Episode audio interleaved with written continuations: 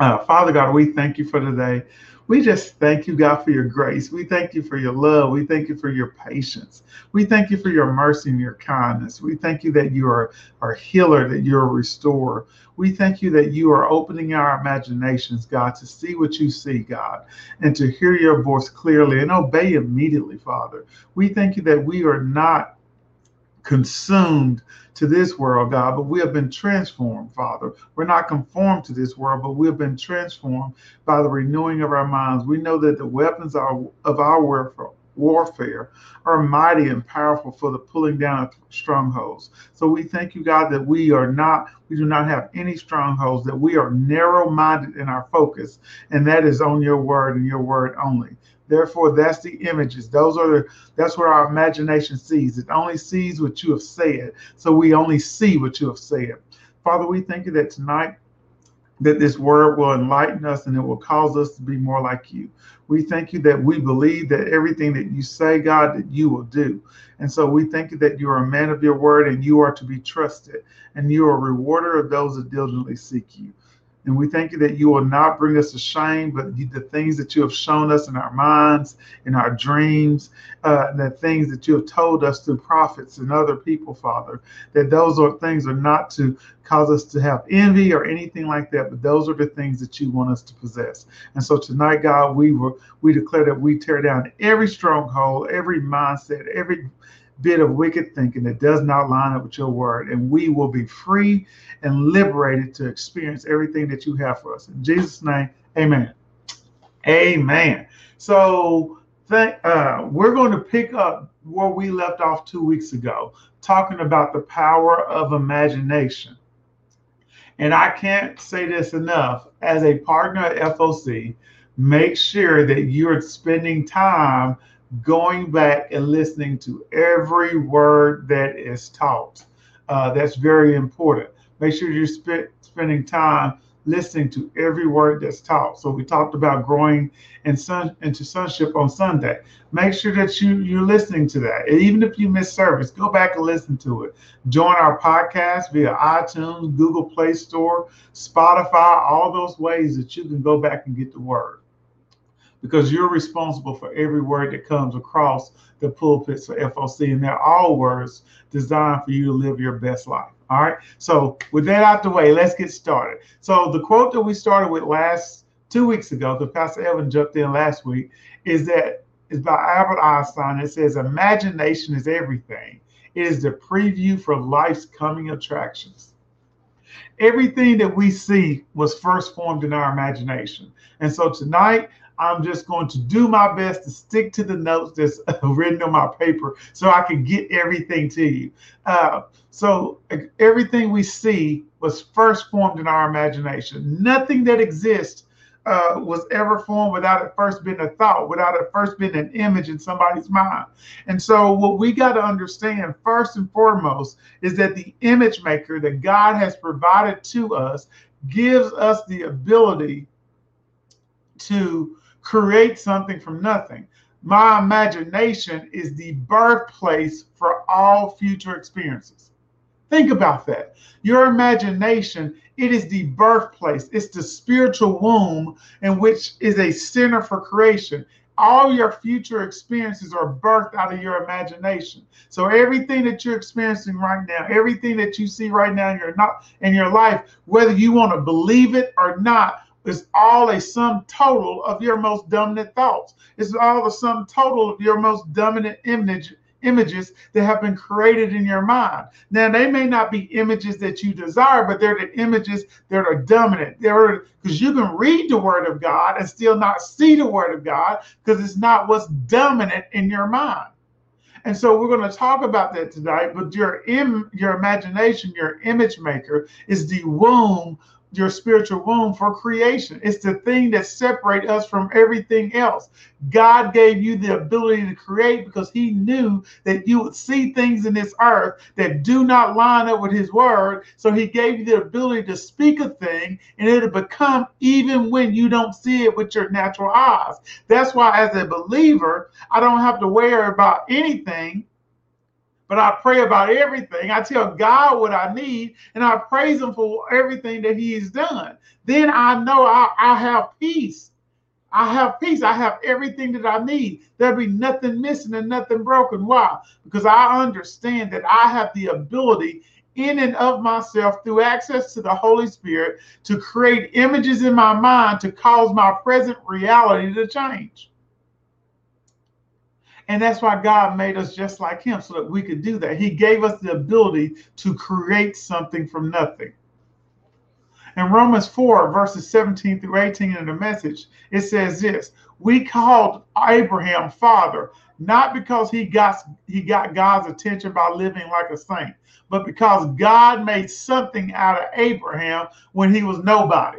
Oh man, that'll preach to you right there. God made something out of Abraham when he was a nobody. It doesn't matter what mama told you. It doesn't matter if you was in special ed. It doesn't matter what your teacher said your IQ is. God is in the, he specializes in making something out of nothing. He says God made something out of Abraham when he was a nobody. Isn't that what he we've always read in scripture? God saying to Abraham, I set you up as a father of many peoples. God has set you up as a father uh, of many people. God has set you up as a person that should have provision. God has set you up with peace in your mind. God has set you up with healing. God has set you up with a good marriage. God has set you up with obedient children. God has set you up with a job making enough money to provide for your house and to give into every good work. God has set you up. You're not waiting to be set up. You are already set up. He says God made something out of Abraham when he was a nobody. So even if everybody in the world is counting you out, even yourself at times, baby, God can make somebody out of nobody. It says he has set you up as a father of many people. That's what he told Abraham. He says Abraham was first named father, then he became a father because he dared to trust God. How many of you tonight dare to trust God? How many of you guys are willing to look adversity in the eyes and say, I will, I'll, I'll, be unmovable, steadfast. I ain't going nowhere. I'm fully persuaded of what God has said. Even though the world may see me as a nobody, I know my Father God has set me up. I know that as I believe in God and I dare to trust Him, that I will see what God has said. It says Abraham was first named father then became the father because he dared to trust God to do what only God could do raise the dead to life. It doesn't matter what your money look like. It doesn't matter what your, your, your mind look like. It doesn't matter what your body look like. God specializes in raising, raising dead things. It says, with a word, make something out of nothing. When everything was hopeless, Abraham believed anyway deciding to live not on the basis of what he saw, not on the basis of his five senses, not on the basis of the economy, not on the basis of his prostate, not on the basis of Sarah's womb, not on the basis of sperm. He decided to live on the basis of what he saw. He couldn't do, but on what God said he would do. And so he was made father of a multitude of people. Abraham didn't get what he got because of what he was looking at. Abraham got what he got because he dared to trust God. Abraham got what he got because he dared to create an image based on a word from God. What word do you have from God that you have yet created an image on the inside of you that's so big that you can stare at adversity and say, I don't care how many banks tell me no. I know the house is mine. I don't know how many doctors say that I still got cancer. I know that healing is mine. I don't care how my spouse is acting. I know a good marriage belongs to me. I don't care what my bank account is saying. I look at my bank account I declare that what God says is I owe no man nothing but to love him. So in my mind, I see myself writing checks to pay off every bill. I owe no man nothing but to love of him. I see myself writing checks to pay my utilities in full for the year. Why? Because I owe no man nothing but to love of him. I see myself writing off the uh the my notes on my cars and I see myself holding the title deeds to my house, title deeds to my cars, title deeds to everything that I own. Why? Because I see what God has already said. Abraham dared to believe God in the midst of adversity. That's why God tells us in John 16 and 33, hey, baby, in this world you will have troubles, but what? Don't worry about it. I've already overcome the world. So Abraham said, You know what? I don't care what I see with my five senses. I dare to imagine what God has told me. And so, for so many of us, we don't begin to see what God has said because we don't dare to imagine. Unlike Abraham, many times instead of being narrow minded in our thinking, we expand our thinking by taking on the ways of the world. We do the opposite of Romans 12 and 2. We conform our way of thinking to the world's way of thinking. So, what you got to understand is this your imagination is neutral, it produces whatever it is provided. I say that again. Your imagination is neutral. It produces whatever is provided. Therefore, if you provide imagination junk, then it'll only produce junk. If you provide it wholesome word, it'll produce what the benefits of wholesome word, good or bad, right or wrong. Imagination produces what is provided. And so that's why it's so important for us to not despise repetitive teaching. That's why it's so important for us to meditate on the word both day and night. That's why it's so important for us to sit and hear the word over and over and over again. Why? Because good or bad, right or wrong, the imagination is going to produce what is provided. And we're going, and our mouth is going to speak what's in our hearts in abundance. So when we begin to spend enough time narrowly thinking, ex- instead of conforming to this world and expanding our thinking, beginning to be narrowly focused, and our thinking is only on the things of God, then we only produce the things of God something is always going to influence your imagination. Something is always going to influence your imagination. You must choose what you will allow to be the fuel for your image maker. So when Abraham was there and he was considering, he could have considered Sarah's womb, he could have considered uh, where he came from.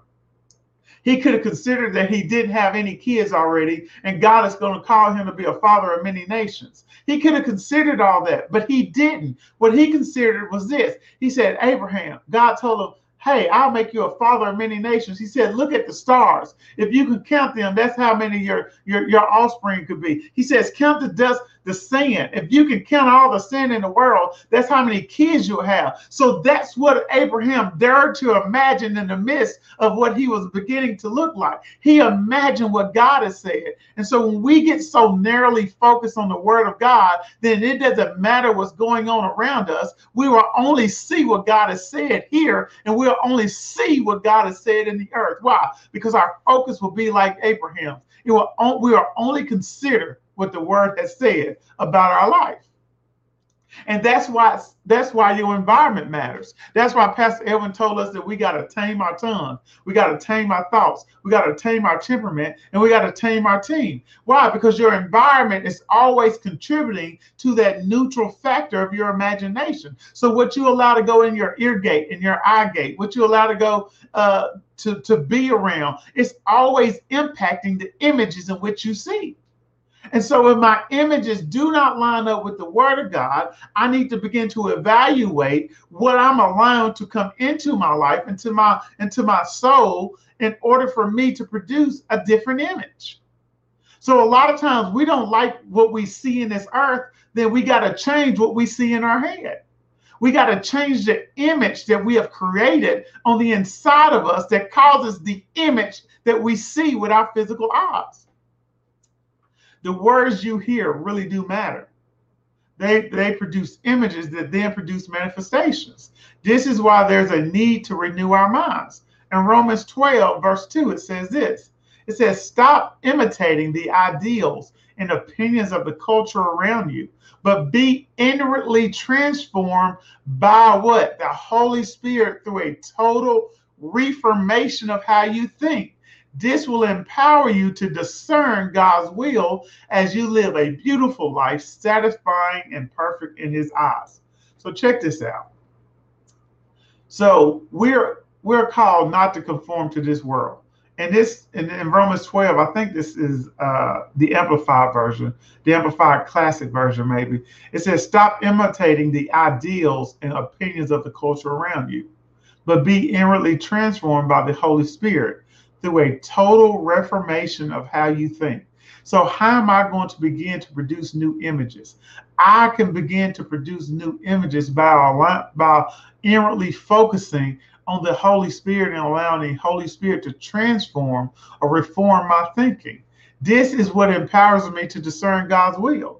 A lot of times we can't discern the will of God because we haven't spent enough time listening to the Holy Spirit. We haven't spent enough time looking at God's word to even know what he's saying. Because that word discern means to perceive or to recognize or to distinguish with our other senses. You can't discern things of God using your sight using your smell, using your ears, using your taste or your touch. Your five senses are not capable of discerning the things of God. You discern the spirit by the spirit. And so, being a tripartite being, I got to utilize Holy Spirit to understand the will of God for my life so I can create images and my, my mind can be reformed to the image in which God has created it for, for it to be so that I may see what God has already told me that I can have. But for many of us, we have adopted the way of thinking that's in this world. So what we do, we whatever the world does, we do. So if the world says, "Hey, this is a recession," we now believe that we're in a recession. If the world says that you gotta be married before you're 30, then everybody feels like that if they married after 30, then they that they time their timer is ticking, right? The world says that X, Y, and Z must happen before uh, X, I mean, one, two, and three must happen before four, five, and six happens. But that's only in the world. With God, all things are possible to the man that believes. Or, in other words, all things are possible to the man that produces an image inside of his mind that aligns with the word of God, then sees that thing on the outside. The only thing stopping me from seeing what God has said is my ability to see what God has said. That's good, Dad. You need to know God's word so your imagination is godly and not wicked because your imagination is neutral. That's why when you are, I think I used an example a couple weeks ago that you laying in bed and, and you think about, you see an ice cream commercial and then you think about the ice cream. Then your imagination produces the thought, like I like going to Andy's. I love ooey gooey uh, ooey gooeys from uh, Andy's. I, that's my favorite uh, ice cream. And so as I'm laying there, or even as I'm sitting there, as I said the word ooey gooey, I pictured the plastic cup with Andy's written around it in red letters with the little yellow thing going through it. I pictured the ice cream on top with the toffee and the pecans and the caramel. Why? Because your your imagination is always wanting to create images to help you move towards the thing that you desire. So your imagination, when I feed it the word of God, can paint images that are like the word of God, so I may see the natural a manifestation of those images. But when I begin to use my imagination, and I feed it other things, it's only going to produce what it has been fed. So if I feed it ice cream and I see that. And then your imagination is strong enough, you'll begin to begin to have a taste. You'll taste the salt in the ice cream. You'll begin to, to, to taste the caramel. You'll begin to taste the, cho- the chocolate. And before you know it, your imagination has caused you to have an experience that has moved you to action. That's why you slept with them. You didn't sleep with them the first time you slept with them wasn't the physical act of you sleeping with them. You had slept with them before you even went on the date. You had already did that before you had already did that. So the same way you have used your imagination to obtain things that you desired that were ungodly, you use your imagination and the word of God mixed into it to produce images so that you may manifest yourself things in the earth that line up with the will of God. All right, I won't talk about ice cream no more for you, Dad. But that's an example people get with food. For you, Dad, you can see that broccoli steam, those Brussels sprouts, sprouts cut in half with olive oil, with with with pink Himalayan salt on top of them, and some fresh cracked black pepper, toasted to they little brown with that little char on them. That's what you got to imagine over there on keto. That that helps you out. But the thing is, your imagination is always working. The question is, what are you fueling it? What are you giving your imagination? What are you giving your thoughts? What are you giving yourself in order to obtain it? And for a lot of us, we read the Word of God, but we have not meditated on the Word of God until the image that God, the image of the thing that God has told us we can have is bigger than the thing that we see in the natural. And that's why, for a lot of people, healing doesn't manifest. For a lot of people, financial uh, prosperity doesn't manifest. It's not that you don't know the word, it's the fact that the word isn't bigger than what you see in the natural. The image that isn't bigger than the image that you're conformed to in this world. Let me keep going. We'll talk about that in a moment. It says we got to quit acting like the rest of the world. Stop giving weight to words that contradict the word. Stop giving weight to words that contradict the word. It doesn't matter what Big Mama, Yo Mama, and Aunt Lois had. You don't gotta have it. It doesn't matter what's in your uh, your history, high blood pressure, kidney, cancer, whatever it is. You don't gotta have it just because Big Mama and they Mama and everybody else had it. You gotta stop giving weight to words that contradict the word.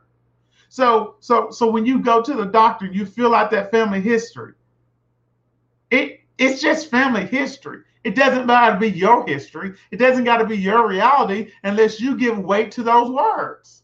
It doesn't matter how many people got divorced in your family. It doesn't matter how many people died before 50. It doesn't matter how many people didn't graduate college. It doesn't matter if nobody ever made a hundred thousand dollars before. Baby, if you can imagine it, it can become your reality, but you gotta stop giving weight to words that don't align with the word of God.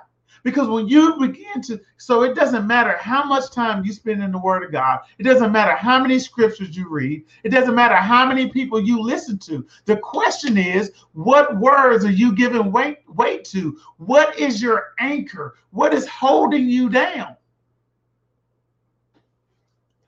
What is holding you down? Because whatever it, whatever the word is that holds you, whatever the word that you give weight to, that's the word that your imagination runs with and causes you to experience in the natural. First Peter 2 and 24 says this He himself bore our sins and his body on the cross, so that we may die to sins and live for righteousness. By his wounds you have been healed by his wounds you have what? Been healed. So it doesn't matter what mama them and daddy them and grandpa them and whatever else them went through. You are the healed of the Lord. The question is, which word will you give more weight to? What will you use to fuel your imagination? Will you use the facts in which the doctors told you about high blood pressure? Will you use the facts in which the doctor told you about high blood sugar? Will you use the facts in which uh, you, you, the economy says about uh, the uh, the money and all this, or will you use the truth in which God has spoken about whatever situation He has uh, in your life, that you are blessed and highly favored, that above all things that he wants you to prosper and be in health, even as your soul prospers, that it is, it is his will and his good pleasure to give you the kingdom, that it was his ideal to bless you, it was his ideal to create you, it was his ideal to give you a path unto righteousness, there was his ideal to bless you with grace and mercy. Which word will you give weight to? And whatever word that you give weight to, your imagination will manifest that thing. So the word is our weapon to purify our imagination. The word is our weapon to narrow our thinking to only that of the spirit. So the word of God is designed to cause us to have a narrow thinking in the sense of what our imagination can access. So if I spend more time in the word than I do anything else, then my by default, my response will always be the word. My imagination, the images in which my, my soul, my mind, my will, my emotion, my imagination, and my intellect, those images in which they are created by my soul will by default align with the word of God because my focus in this world will be narrow and I won't conform to this world's way of thinking and this world's culture of doing thing. But as long as I conform to this world, then my image maker, my imagination, my soul is impacted by the things of this world. So, and a lot of times people tell you, hey, you you don't need to have a narrow focus. Hey, you need to expand. Except in this point, you don't need to expand. You need to have a narrow focus, and your focus needs to be on the Word of God.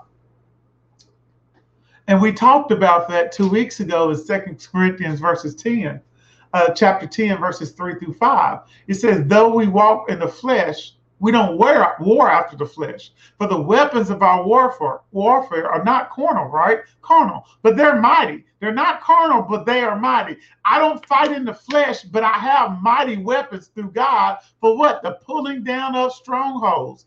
Casting down what? What are we casting down? Imaginations and every high thing that exalts itself, what? Above against the knowledge of God and brings into captivity every thought to the obedience of Christ. So my job is to use the word of God to tear down strongholds. My job is to use the word of God to tear down imaginations in my mind. My job is you to use the word of God to frame my future. You got to understand that your imagination is the backbone of your future. It's the spine in which holds all those things together. And so my imagination is, is the thing that I am using to begin to build a future and hold that thing up. So if I am not fueling my imagination with godly things, then my future will not be filled with godly things. So if I want to see something different, I got to see something different. But if I want to see something different, I got to fuel my imagination. I got to fuel my soul with something different. I got to meditate on the word. See, so many of us are out here trying to fight sickness. You're trying to fight poverty. You're trying to fight depression and lack and sexual sin and addiction and all those things. But let me give you a secret. All those things are already defeated by Christ. Our fight isn't against anything fleshly. Our fight is to tear down all conformity to this world using the word of God. Let me go back to Second Corinthians, verse 5 casting down all what? Imaginations. So I'm not fighting sickness. I'm not fighting poverty. I'm not fighting depression. I'm not fighting lack. I'm not fighting addiction. I'm not fighting a bad marriage. I'm not fighting disobedient kids. I'm not fighting the economy. I'm not fighting debt. I am using the word of God to tear down everything that exalts itself against the knowledge of God. So I'm using the word of God to paint an image in my mind of me having more month than I have money. I'm using the word of God to paint an image in my mind to see me having more money than I have years. I'm using the word of God to paint an image in my mind to see that I have more money than my family has generations. I see the word of God to paint images in my mind to see that I will leave an inheritance inheritance to my children's children and their children so that our my life, my legacy will begin to be something that bless generations upon generations upon generations. I'm not fighting debt. I'm using the word of God to tear down imaginations that have conformed in my, that have formed in my mind based off my upbringing. What do you mean, Ralph? I, I have to use the word of God to tear down in my mind. Here's one thing I talk about myself. I found myself realizing early on that on Fridays, I would always go out to eat. And, and, as I've been walking through this about imagination and those things, I realize that I go out to eat on Friday because growing up, we got a child support check. We got $52.50 every week, me and my brother, from my dad. We would go to the grocery store with my grandmother or with my mom. We would buy food for Monday through Thursday because on Friday, my mama got paid and it was the one day during the week we got to go out to eat. So before I realized that even in my adult mind, even when I got more money than I have month, even when when I'm eliminating all debt in my life, I realized I was still conforming to a way of thinking that I had experienced in my life growing up. And so I had to realize that, oh man, that's why I did that. That's why I like going out. That's why I go out to eat on Fridays. Why? Because from my childhood experiences, you begin to have things that have formed in your mind that that cause you to think a certain way, that cause you to create a certain image. And so, what we got to use is the word of God to tear down images that don't align with the word of God. Here's an image. Here's an image that I had. When you get money, you better spend it all because if you don't spend it all, then something's going to come up that takes it. And so, when in the beginning years of my life, I spent everything that I had. Why? Because in my growing up, the way of thinking was you better spend it while you have it on the things that you want because a bill gonna take it if you don't. That was a way of thinking. And so until I began to get into the word of God to be like, okay, that's wicked thinking. Okay, that that that's not the will of God. God says that that he has uh, has given me the power to get well. God says that he wants me to owe no man nothing but to love him. God said that in his will that I live an abundant life. God says that he has come that I may have an abundant life. God says that that that that he wants me wealthy. He wants me prosperous. But that doesn't conform with the image that I grew up with that said you better spend everything and not save it. Savings wasn't something that was that was created in my image growing up, so I didn't have it. Not that savings was bad, it just wasn't in my image. Because it wasn't up here in an image that I created, it wasn't in an image, it wasn't something that I experienced in the natural. And for so many of us, our upbringing, when it comes down to money, is causing us to make decisions today based on childhood upbringings. What Im- what childhood image right now is impacting you negative negatively on the way that you spend money? So you know what I had to do? I had to begin to change my environment on what what savings look like. I had to allow God to let me know what was seed and what I could spend. I had to trust that God had my best interest in mind when it come down when it came down to my money. So I began to use the word of God. That God says, "Hey, bring the tithe into my storehouse." God says, "Bring me your offerings," and God says, "As you do unto them, I will cause men to pour into your bosom." He says, "I'll take good care of you, Raph. You can trust me with this seed." And so as I began to do that, and I started off with where I was, I began to see my savings grow. And then something happened with my savings. Why? Because I had an image in my mind. You ever heard this saying? That money is for a rainy day. And so in my in my image maker, in my imagination, all the savings that I had going, all, all the money that I was saving was for a rainy day. But the word of God doesn't say that there ever has to be a rainy day. The word of God doesn't say that my savings has to be for rain. The word of God says that I can build store. God will give me storehouses. He'll give me houses that I can build. God will provide a provision to me where there'll be more than more than enough meat for me in my house. That's what the word of God says. So I remember Pastor Sean and Pastor Evan sitting me down and says, "Hey, you need to begin to see your uh, uh, savings differently." He says, "That's a curse. That's that's a curse. That's a wicked way of thinking."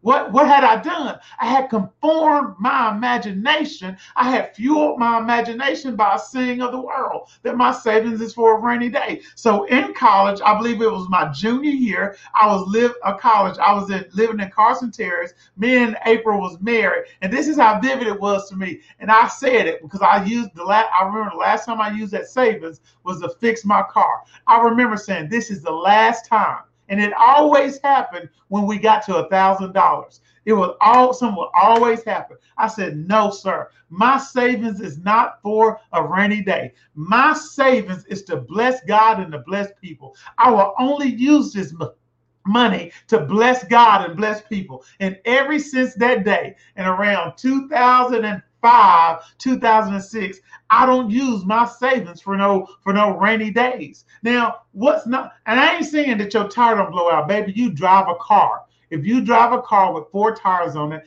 tires are depreciating, tires erode. That's not a rainy day. That means if you drive a car, you're going to need to put tires on it, right? But so many times, instead of planning for things that are maintenance issues, we don't plan for them and they become big issues. That's just a lack of planning, baby. You need to plan better. If you got a car right now, let me help you. In the next three or four years, you're going to need tires. Go ahead and consider that. Put some money back. If you own a home, you know, that would you own a home? A hot water heater may go out. Those things may occur. Go ahead and put money back. So many times God is telling you to put money back, but you're going to buy the next pair of Jordans. You're going to go on the next trip when God said, This isn't trip money, this is savings money. But because you don't have allowed the word of God to become the image that you see, instead you see Bahamas, instead you see Vegas, instead you see Atlanta, instead you see those things. And so you go out there, and that image is what you created, so you experience what the image has created. But then when those things show up, then you're like, oh God, what do I do now? You should, its question is, what should you have done then? Why? So you got to begin to trust God enough and paint new images by being understanding that I can trust God with my life. So what are you doing? What what you are doing is tearing down the strongholds you created. You are reshaping your imagination, right? That's what we're doing with the Word of God. But you got to understand that you are a tripartite being. All right. We don't wrestle against flesh and blood. The weapons of our warfare are mighty for the pulling down of strongholds. What strongholds? The ones that I have created in my mind. I use the word of God. I don't have to be sick. God says that I'm healed. God says by his stripes I'm healed. God says he wished above all things that I prosper and be in health. God says that he sent his word and he healed them all. God says that the Holy Spirit being here, God says that on the cross, by those because he went on the cross, he took the consequences of all sin. What's the consequences of sin? Death, sickness, ailment. What's the consequence of sin? Depression, anxiety. So I don't gotta experience those. So what I gotta do is spend enough time focused on the cross. I gotta spend enough time focused on the word. I gotta spend enough time narrowly uh, creating a narrow pathway for my thinking and stop doing this broad thing. You don't need a broad thing. What you need is narrow thinking, and that narrow thinking needs to be focused on the Word of God. So, why is it so hard to change, Ralph? Because you are a tripartite being. You are 100% spirit, you are 100% soul, and you are 100% you got a body. See, here's my body, right? My spirit and my soul, they're not visible to the eye and your body has formed attachments to the things in this earth. You got to understand that your body is made out of this earth and it's attracted to the things in this earth. Your body craves the earth because it was created from the earth. The same way your spirit craves the spirit because it's created by God, which is a spirit.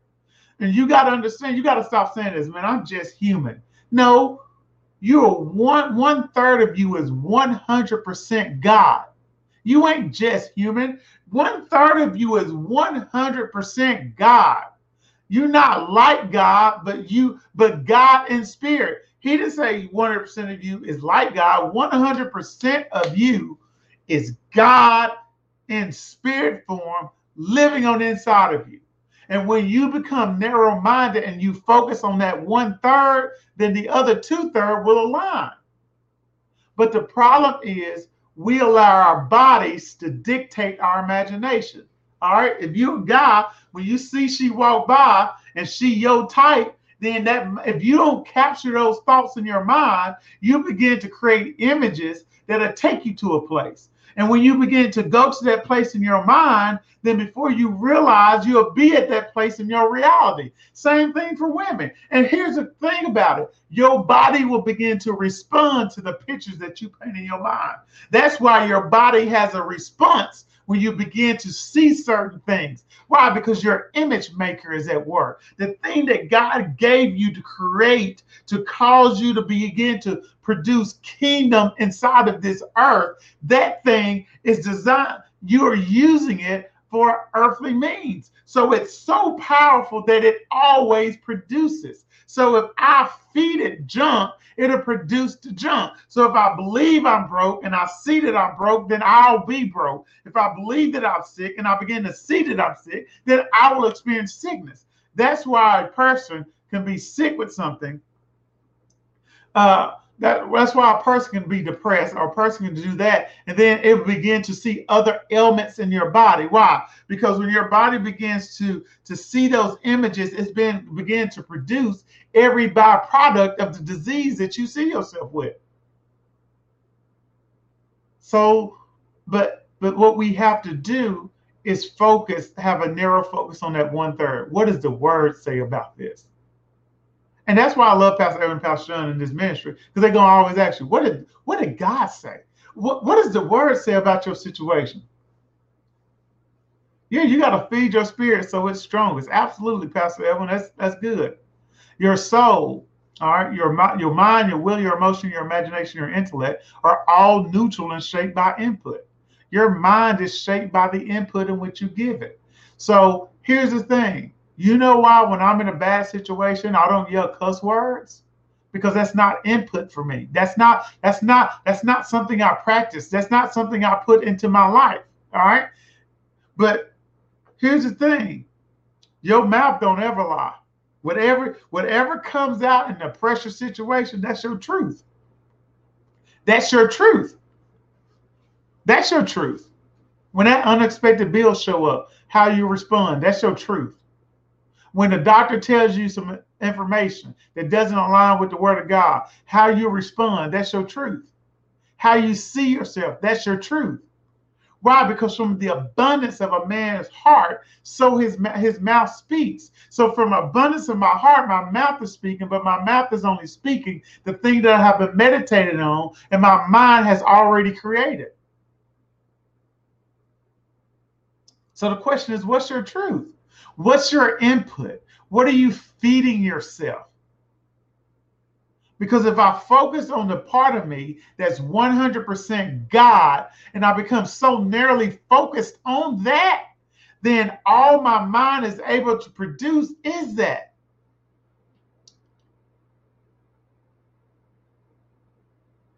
So, what we got to understand is this conforming, not conforming to this world requires effort.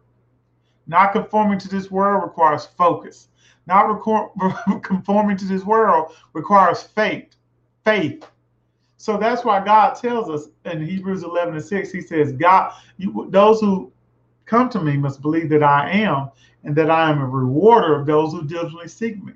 What I got to understand is this I'm not exempt from life challenges, but I have already overcome all those challenges. Now, my ability to experience the finished work of victory is related to my ability to see it first in my mind. I say that again.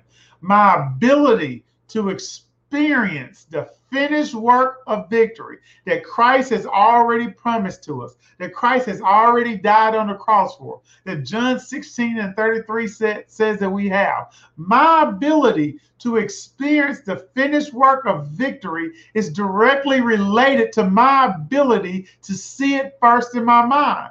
Imagination always precedes action and experience. Imagination always exceeds action and precedes action and exp- existence or experience. Same thing, or similar things, rather. So I got to first see God that God is.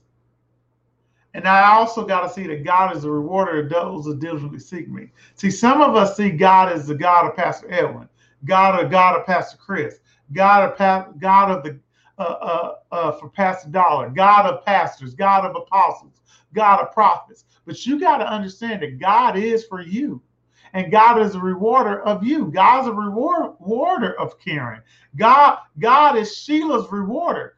God, God is uh, Secunda's rewarder. God is April's rewarder. God, God is your rewarder. You got to see God as your rewarder because if you don't understand that God is your rewarder, then you will never be rewarded.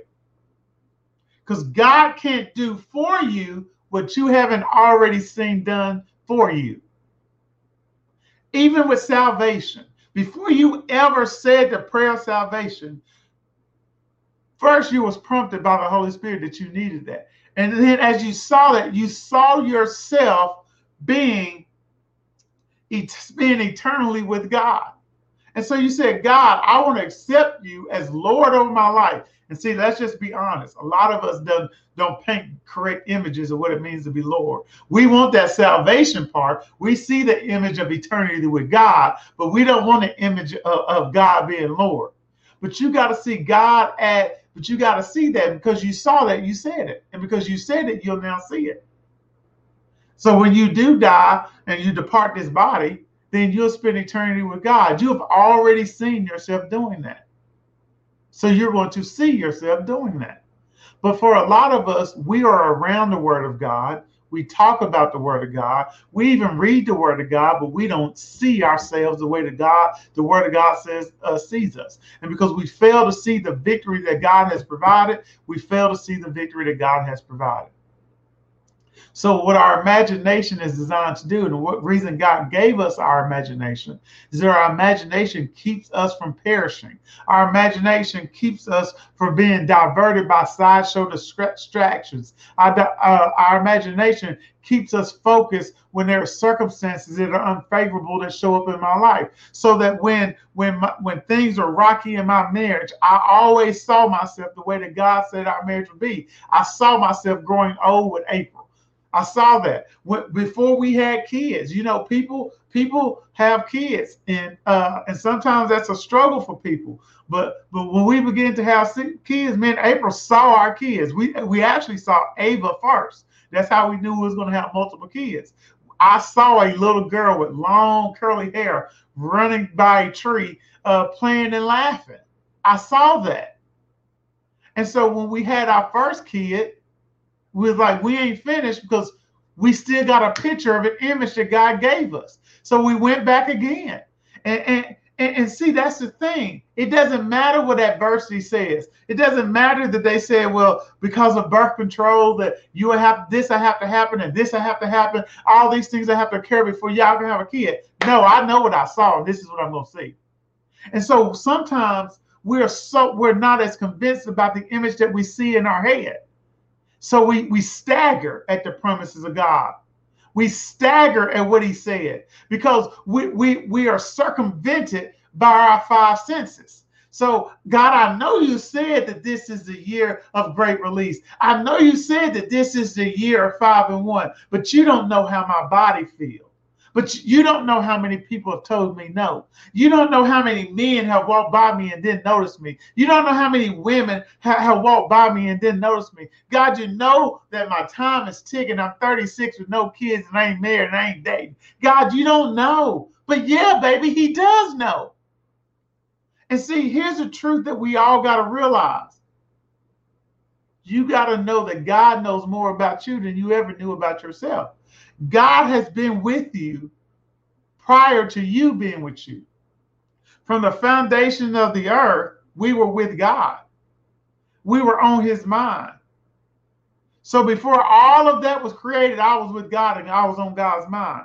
So I only have been with myself for 38 years, but God has been with me for millennia. How am I in 38 years feel so good about myself, think that I'm so intelligent that I can make the best decisions for myself in 38 years of being with myself when God has been with me for millennia. Who am I to not trust God? Right? That's what you tell your kids. You just tell them what you tell them, live and learn. You tell you tell your kids, hey, hey, I, I know you think you know all that, but hey, I, I've been there, I've done that. God's been there, He done that. In fact, God said that He created the end before the beginning. He says, I know everything that you need, Sheila. I know everything that you need, Tasha. I know everything that you need, my dear. I know everything that you need, Kristen. I know everything that you need, Courtney. Trust me in my ways when I tell you. So that house that I showed you, that job that I showed you, the money that I told that you can have in savings, those things that I showed you, that's not because I'm a mean God that I'm teasing you, baby. I am showing you the end of things. I am showing you what I promised you. I am showing you what Jesus died for, and He sealed it, and now it's your inheritance. But you won't be able to see it in earth until you have seen it and believed it in your imagination. That's why our imagination is a tool of warfare. That's why I say tool where we go against the things of the enemy. I won't be distracted by, so I won't be uh, distracted by things, circumstances. I won't be distracted by life's challenges. God already told me that in this world I have challenges, but be of good cheer, be of good hope. Know that I've already overcome the world. I won't be diverted. Go ahead and type that. I will not be diverted. I only I'll see what God has said. I will not be diverted. I'll see what God has said. So my imagination keeps me from perishing. It keeps me from perishing. It says hardship will run rampant and you will quit if you don't remain what? What's our scripture for this year? If you don't remain what? Steadfast, unmovable, and always abounding in the work of the Lord, knowing your labor is what? Not in vain in the Lord, baby. You studying that word, that's not a labor in vain. You sitting down, meditating, creating those images in your mind, mind. That's not a labor in vain. You turning off the TV and focusing on the word. You turn you're refusing to plate and you're fasting to align your flesh with the word. You're doing the things that God has called you to do. Baby, that's not a labor in vain. God will reward your due, due diligence. I mean, though the vision tarries, the Bible says, wait on it. Why? Because it has surely come to pass. It tarries your the vision has already manifested right? Though it tarries, wait on it. Wow. In that waiting, I am creating the image. And what did the Bible say? It has surely come to pass. It comes to pass in the physical when it has came to pass in the mental when my imagination has produced the image of the thing that God has said, then I'll say it out of my mouth. Why? Because my heart, the eyes of my heart will be full, and my mouth to speak, and it'll speak it full of faith, and I will see what God has said. That's what he said when he came to earth. He says, Man, the earth was dark and without form. He said, Let there be light. And what there was, he saw it. He, he knew in his heart what it was supposed to look like. He knew what he wanted to happen. And so he looked at that thing and he said it. Why? Because you don't need to see anything in the earth to see what God has said. You don't need to see what anything in the earth to see what God has said. You don't need to see money to have money. You don't need to see. What do you mean, Ralph? You don't need to see it in, the earth. It doesn't matter what my account says. I am rich. I am highly favored. I owe no man nothing to love him. I have everything that I need. I man, I have plenty more to put in store, right? I'm able to give to every good work and charitable donation. I am a benefactor for the kingdom of God. When God needs a man in this earth to sow, he calls me because he know he can trust me with his funds. And so he's never going to do without me because he knows that I can be trusted. And because he knows that I can be trusted, he is always going to be putting seed in my hand because he know the kingdom will always have. Why I imagine myself doing that. And I have seen myself grow from place to place. In a recession, this year, I, I was counting up. I, I think I'm close, if not exceeded. I have sown more in the first in the nine months of this year than I did all last year combined.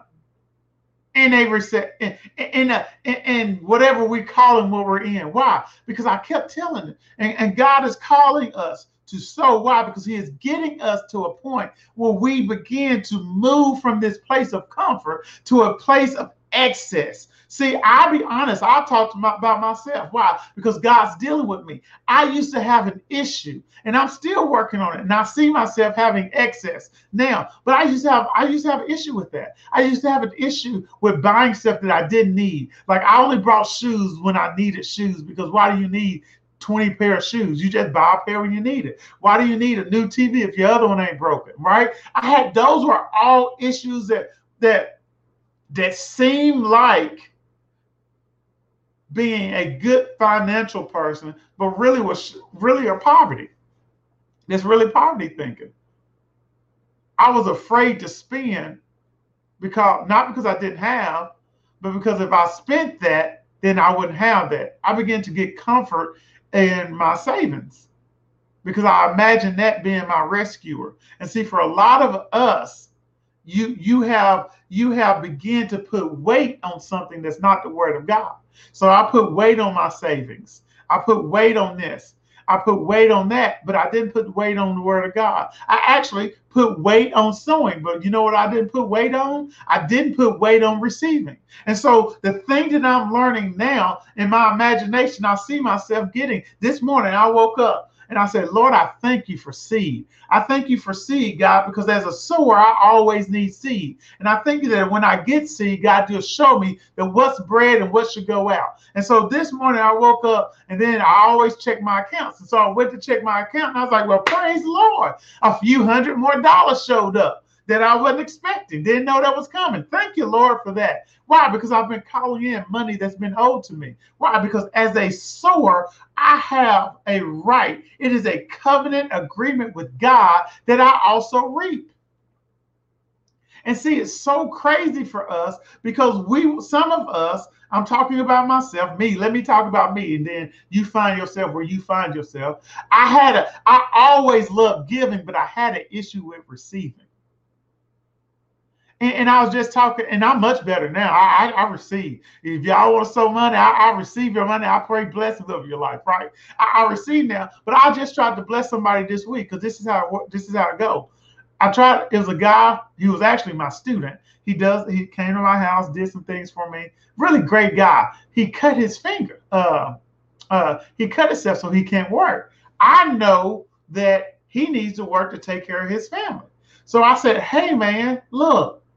I want to bless you and your family. Let me buy you a meal. Let me do something for you because I want to be a blessing for you. And his response to me was like, No, I really appreciate that, but God got me.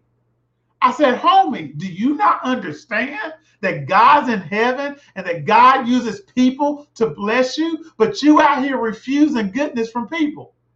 God's trying to grow you up right now, but you here saying, "No, that's okay." That's old, that old fake humility. You better receive the seed. You better receive the thing that God has for you. That doesn't even make sense. Somebody's trying to be good to you, and you can't even receive it because you're like, no, God gonna take care of me, baby. God ain't out coming out of heaven. He ain't he ain't coming down here bringing you no no four for four. He ain't coming down here taking you to the steakhouse. He ain't coming down here signing no papers for the new house.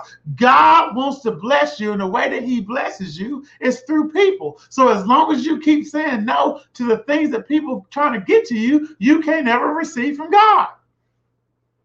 Selah on that. And that was me. So now my imagination, I begin to have to paint a new picture on that. I see myself receiving. I saw myself getting unexpected income. I begin, I see myself making substantially seven digits a year. I see myself walking into what I know God has called me to be, which is millionaire status. And see, I always talked about it, right? But I wasn't seeing myself doing that. I'll be honest with you. And because I wasn't seeing myself do that, I hadn't saw my, I hadn't seen that thing in the natural. But the more I began to walk, and I'm like, you know what? I don't care what people think. It, it, I don't care what people think about the prosperity gospel. They can do whatever they want to do. But at the end of the day, I got to do what God wants me to do. And God wants me to be wealthy. God wants us loaded. And I know that bothers people. And it used to bother me to say it, even say it out loud. And I'll be honest, when I used to teach, I wouldn't say that. But let me tell you, baby, God wants you loaded. God wants you to have so much that you're able to give to every good work and charitable donation. God wants you to be there, but let me tell you, you'll never be there if you don't see yourself there. Let me let me put this caveat in there. You won't ever be there if you don't obey God. So the thing about being loaded is this: you're only a steward of what you have. So if I have a million dollars then it ain't really my million dollars. It's God's million dollars. And I am to do with that million dollars whatever God has instructed with me to do with the million dollars. But I can't ever have that if I don't ever see myself having that. And so you got to begin to see yourself. Ooh, God, I thank you. I got, I, I get to write a five-digit check, God. I thank you that I can write a top. My tithe is a five-digit check, God. I thank you that the seed that I sow in a year's time is six digits a year, God. I thank you that the biggest thing in my that I give in my house is offering, God. I thank you that my offering exceeds my tithe, Father. I see myself there. Why? Because that's where I know God wants me. And so it doesn't matter what it is today, because like Abraham, he staggered not at the promises of God through unbelief, right? How did he hope against hope? How? Because the image in his mind gave him the ability to do what? What they've been teaching about them last two weeks is your imagination gave you the ability to be resilient. You can't be resilient if you don't see the finish already. You can't be resilient if you don't already see yourself crossing the finish line. You can't be resilient and being debt free if you ain't already saw your debt free. That's why you quit all the time. That's why you have no resiliency because you don't see yourself doing it. You don't see it done. So many marriages have failed because no image was created of a happy marriage. Divorce stayed on the table. So many people have died prematurely because they didn't see it. They didn't see health. They didn't see wholeness. And part of the reason they didn't see it is because they didn't want to do it the way God told them to do it. They didn't want to give up the pork when God said, Hey, you don't need to be eating all that pork. Well, I ate bacon all my life. Well, okay, die early. And see, that's that's see, see, I, I just tell you how it is. You're just gonna die early. See, when you don't listen to God and you do things contrary to the way God wants them to be done, I know that. Listen, you just because what what's the wages of sin? Y'all tell me, I'll wait. What's the wages of sin? The wages of sin are what? They're death. So anytime we are operating contrary to the word of God, what we're really saying in our flesh is that, hey, look, yeah, I'm interested in that early death. Sign me up. See, we don't ever say it that way, but that's what we're saying. And sometimes, yes, it is a physical death. When God's telling you to drink more water, when God is, I see y'all, Bible scholars, uh, Miss Lewis, Miss Barnes, and Tasha, I see y'all. What's what's occurring there? Because you fail to to hearken to the word of God. And see, we we want to paint this imagery that is all nice. Yes, God is loving, God is kind, but God isn't coming down and say if listen, people die every day, right? People die every day. If God rescued everybody from dying, then nobody would die. A lot of times we live in a world, right? We live in a world, we live in sin. And so the sin of this world, death is part of it. But a lot of times, premature death is not God's fault, it's our fault because we didn't do what God said to do. You broke a lot of times because you didn't do what God said to do. And see, we, we, we take this obedience things, we take God's word as optional, right? We take we take God's word as you know when you buy when you buy something at the store. I, I just brought something at Best Buy the other day, and they offered me an extended warranty. That extended, that extended warranty is designed to protect my investment in the event that it's damaged. And so when you were born, God gave you an extended warranty. God gave you a promise keeper. God gave you a guarantee. God gave you the Holy Spirit, which is one third of your tripartite being. You are 100% like God.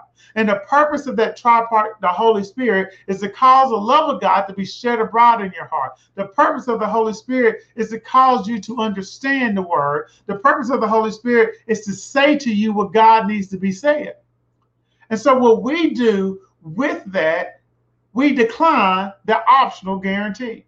We say, Holy Spirit, I hear you, or some of us, we so fleshly that we don't hear. We so carnal, we don't hear God speaking because we're not even tuned in. But some of us is like, oh God, I've been I've been grown 38 years. I got this. I know you've known me for millennia, but I got this one, God.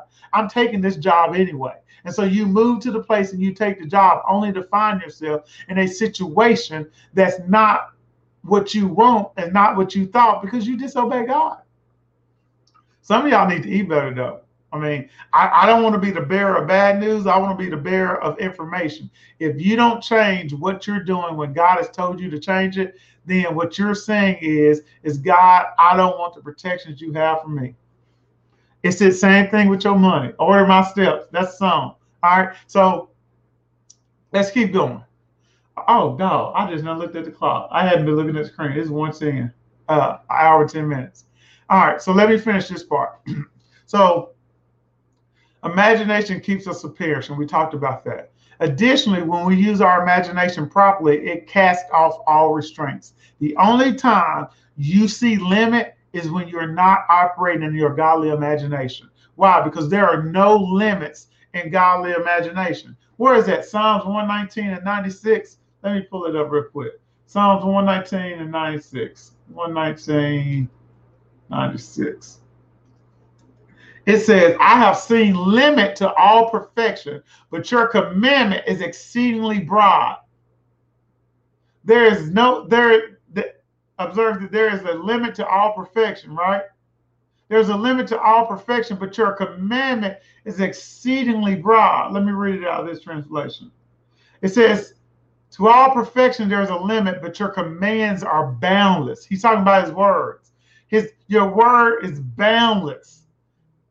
The Christian Standard Version says it like this I have seen a limit to all perfection, but your command is without limit. So when I begin to operate in the Word of God, the only reason I could ever see limits is because I'm not operating in the word. Why? Because the word is boundless. That's why Bill Gates get a word about making gateway computers when it never has been done and he did it. Why? Because you got to understand that any man can access images and, and who accesses uh, images and creates that thing in his mind, then has the ability to do what? Proceed to action and existence. Bill Gates acted and has and, and, the gateway well gateway computers don't exist anymore but they existed. Why? Because there was an imagination. See what you do you allow your mind and your thoughts to be conformed by the world's way. In the world's way there are limits but when the words of god are without limit it's it, it, it's limitless, it's boundless. So your imagination, your image maker becomes boundless, becomes limitless when you begin to use the word as the fuel to paint the images in which God has for you. That's why Abraham saw himself as a father of many nations, even when in the natural there was limits. But he didn't see those limits. Why? Because in his image, the word of God was without limit. So to loose all restraints in my life, you must you must imagine something different. To loose restraints, you must imagine something different. Y'all go ahead and log off if you need to. I gotta get past this last thing. We'll be good. Let me give you this last example, then we can close. Uh, you can go to Genesis 11, 56, 11 verses 5 and 6, and you know the Tower of Babel. And at the end of it, it says, verse 6 and now nothing will be restrained from them which they have imagined to do. I don't want you to think i'm making this up. This is what the word of god says.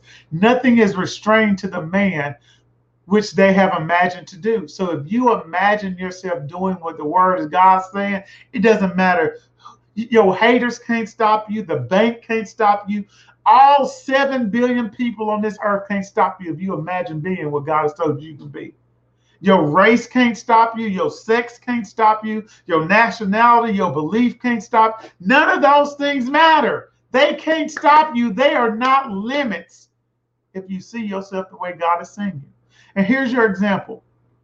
A woman is mentally abused in a past relationship. Her husband cheats on her and then makes her makes it seem like it's her fault. He talks back to her and about her. Then he decides to leave her. Now the lady is single. However, the image of her past man is emblazoned in her mind. She moves to a new place, she gets a new job, and she's living her best life. However, all her relationships are struggling. She sees each man through the image of the old one. So through the though the situation is new, the restraint of the old image is still constraining her.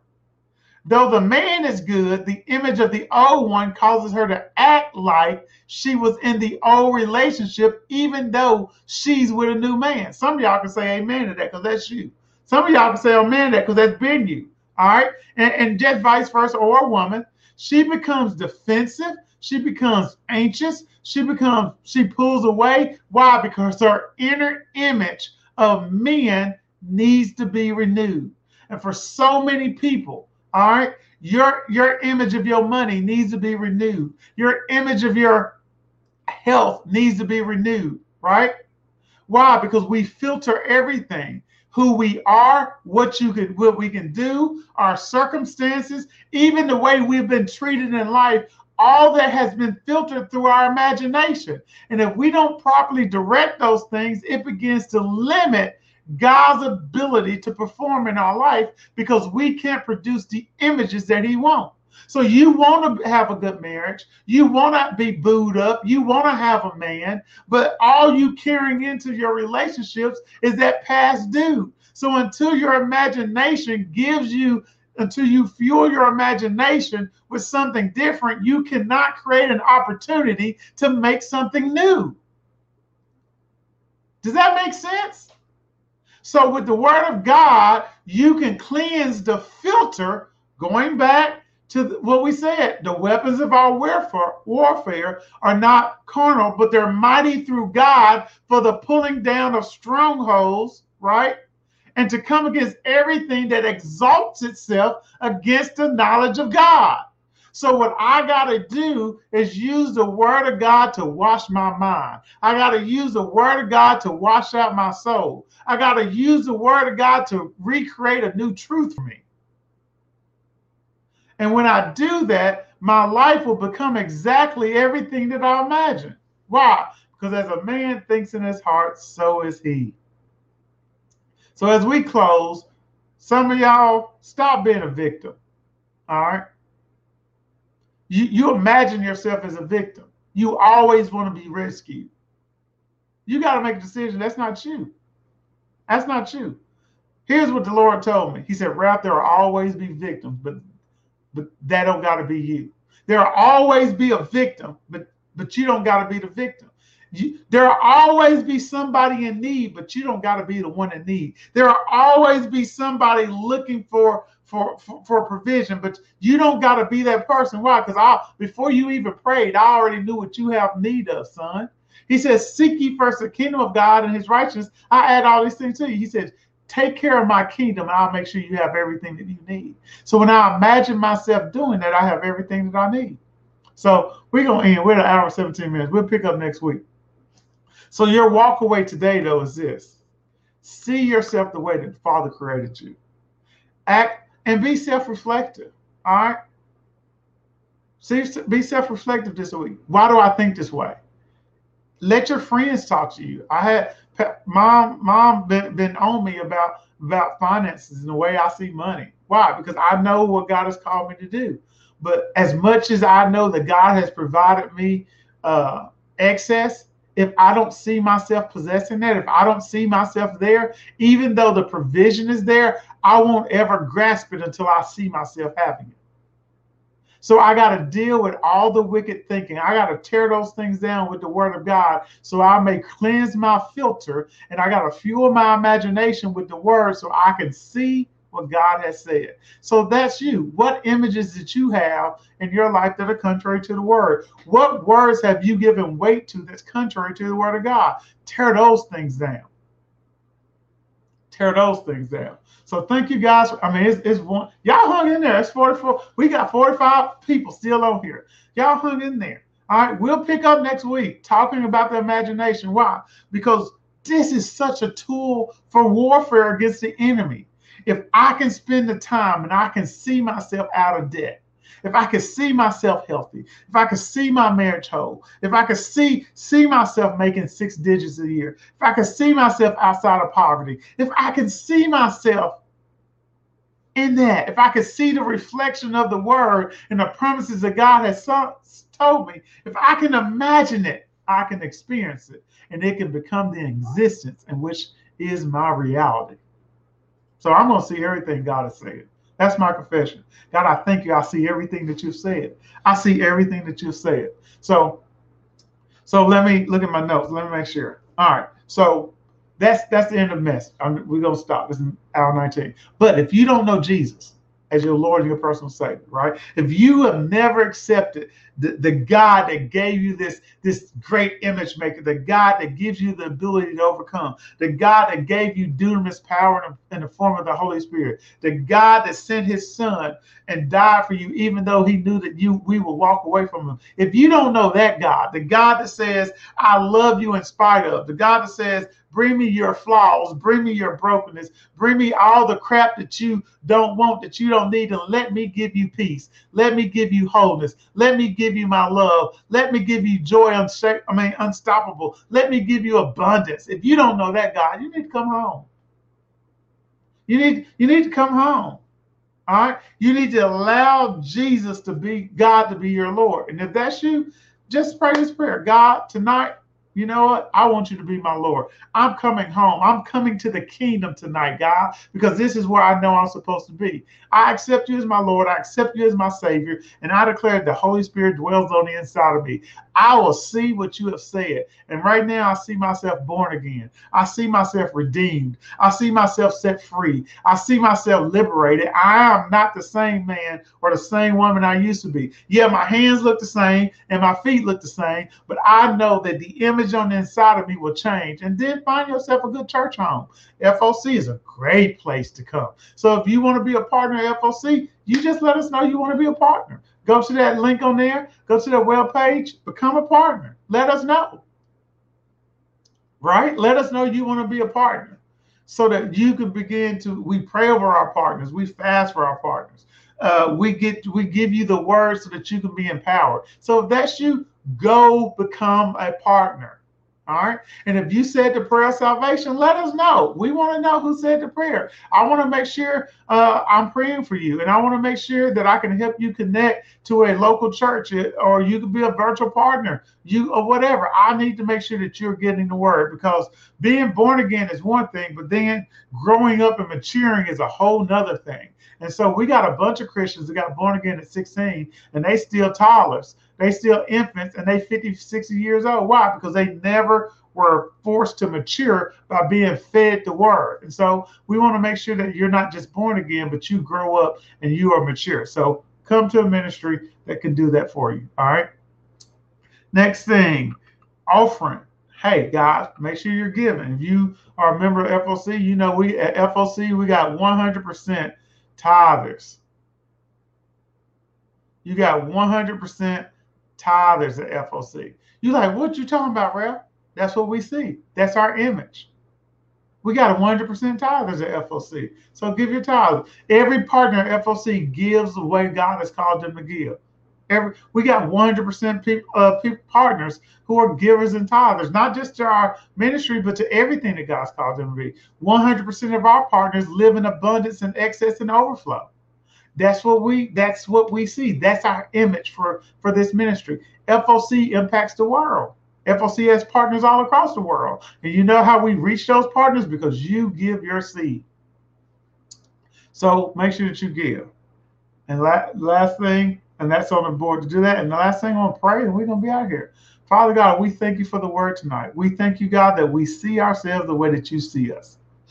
We thank you that everything that you have said about us, that it begins to become our narrow focus, Father that that everything, every word, God, we hang on and we give weight to.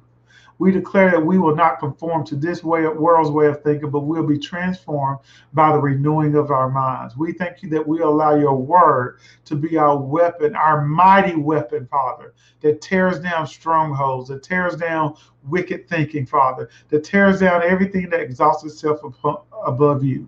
And we thank you that that word paints images in our minds so that we can be uh, resilient in the face of adversity, that we can be resilient in the face of sideshow distractions, that we will be resilient, we will stand uh, stand and be unmovable in the things, God. And we know that everything that we do and that our labor is not in vain, and you will reward us right? We, you will reward us for every single thing, Father. We thank you that you are faithful. We thank you that you are just. And we thank you that you have already done it. Why? Because you finished the end before the beginning. We receive, Father, tonight everything that you have for us.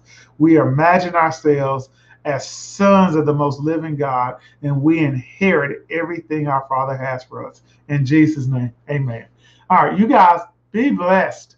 I love y'all.